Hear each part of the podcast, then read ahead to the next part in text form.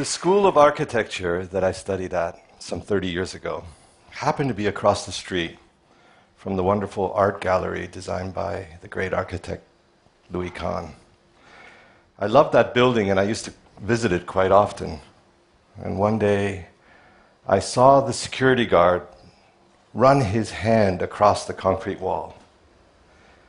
And it was the way he did it, the expression on his face. Something touched me. I could see that the security guard was moved by the building and that architecture has that capacity to move you. I could see it and I remember thinking, wow, how does architecture do that? At school, I was learning to design, but here, here was a reaction of the heart. And it touched me to the core. You know, you aspire for beauty, for sensuousness, for atmosphere, the emotional response. That's the realm of the ineffable and the immeasurable. And that's what you live for a chance to try. So in 2003, there was an open call for designs for the Baha'i Temple for South America. This was the first temple in all of South America. It's a continental temple, a hugely important milestone for the Baha'i community because this would be the last of the continental temples and would open the door for national and local temples to be built around the world. And the brief was deceptively simple and unique in the annals of religion. A circular room, nine sides, nine entrances, nine paths, allowing you to come to, the temple from all directions. Nine symbolizing completeness, perfection, no pulpit, no sermons, as there are no clergy in the Baha'i faith. And in a world which is putting up walls, the design needed to express in form the very opposite.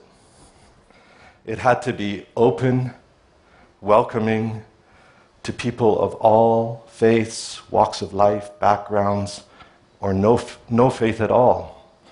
A new form of sacred space with no pattern or models to draw from. It was like designing one of the first churches for Christianity or one of the first mosques for Islam. So we live in a secular world.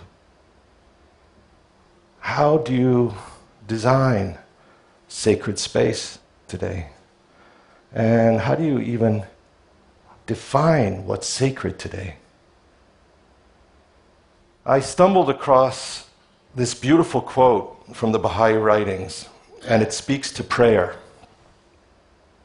It says that if you reach out in prayer, and if your prayer is answered, which is already very interesting, that the pillars of your heart will become a shine and I love this idea of the inner and the outer.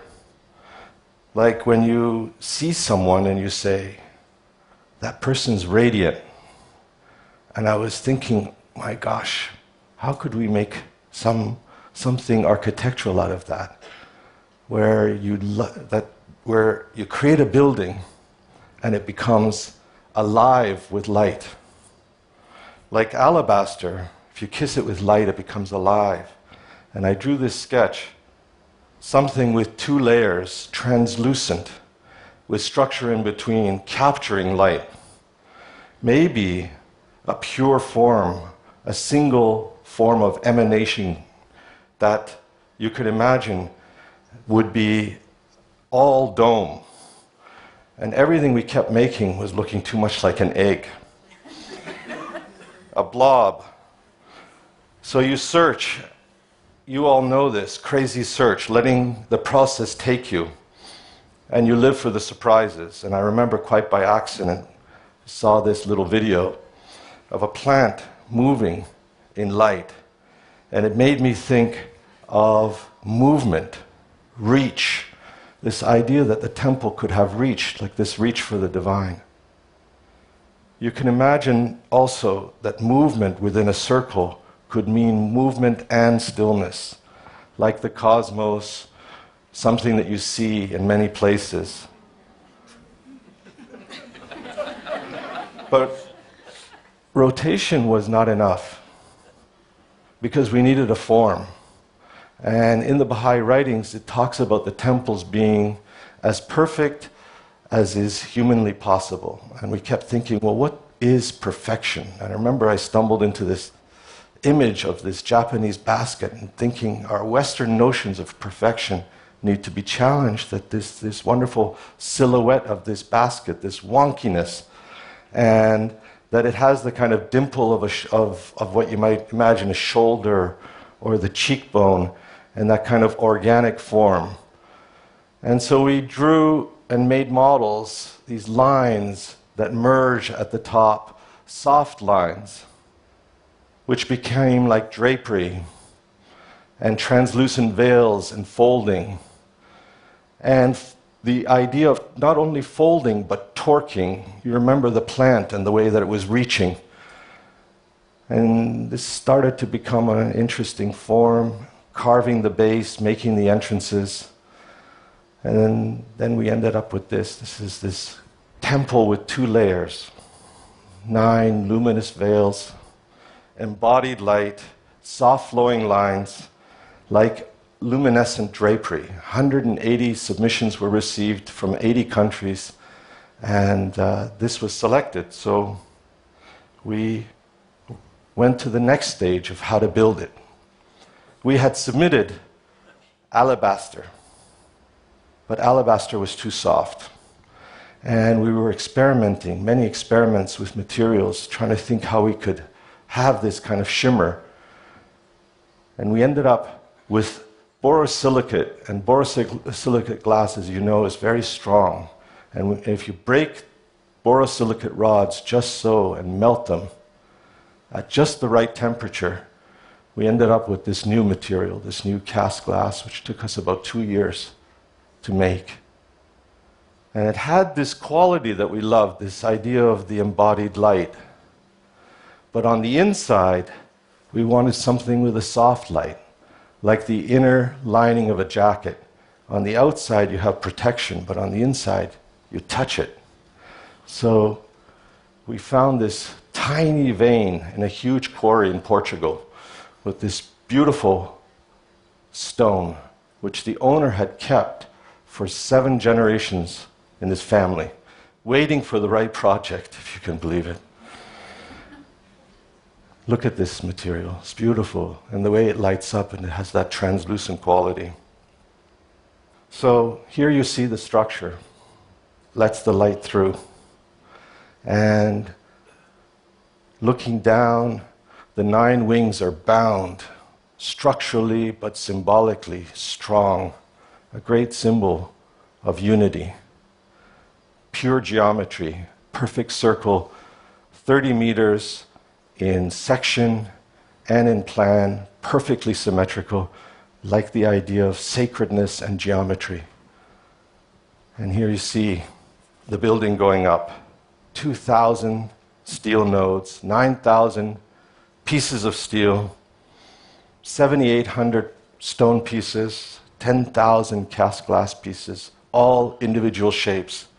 The entire superstructure, all described, engineered, fabricated with aerospace technology, prefabricated, machine to machine, robotically. A huge team effort, you can imagine, of literally hundreds. And within 3% of our $30 million budget set in 2006. Nine wings bound together, forming a nine pointed star. And the star shape moving in space, tracking the sun.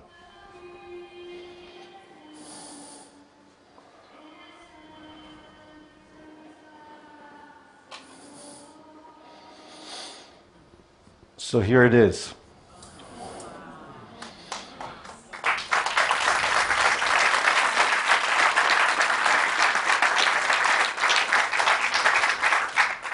Hopefully, a befitting response to that beautiful quote, a prayer answered. Open in all directions, capturing the blue light of dawn, tent like white light of day, the gold light of the afternoon, and of course at night, the reversal. Sensuous, catching the light in all kinds of mysterious ways. And the site. It's interesting, 14 years ago, when we made the submission, we showed the temple set against the Andes. We didn't have the Andes as our site. But after nine years, that's exactly where we ended up. The lines of the temple set against nothing but pure nature, and you turn around and you get nothing but the city below you. And inside, a view in all directions, radiating gardens from each of the alcoves, radiating paths. Last October, the opening ceremonies. A beautiful, sacred event. 5,000 people from 80 countries, a continuous river of visitors. Indigenous people from all over South America, some who had never left their villages. And of course, that this temple belongs to people, the collective of many cultures and walks of life, many beliefs, and for me, what's most important is what it feels like on the inside that it feel intimate, sacred, and that everyone is welcome. And if even a few who come have the same reaction as that security guard, then it truly would be their temple. And I would love that. Thank you.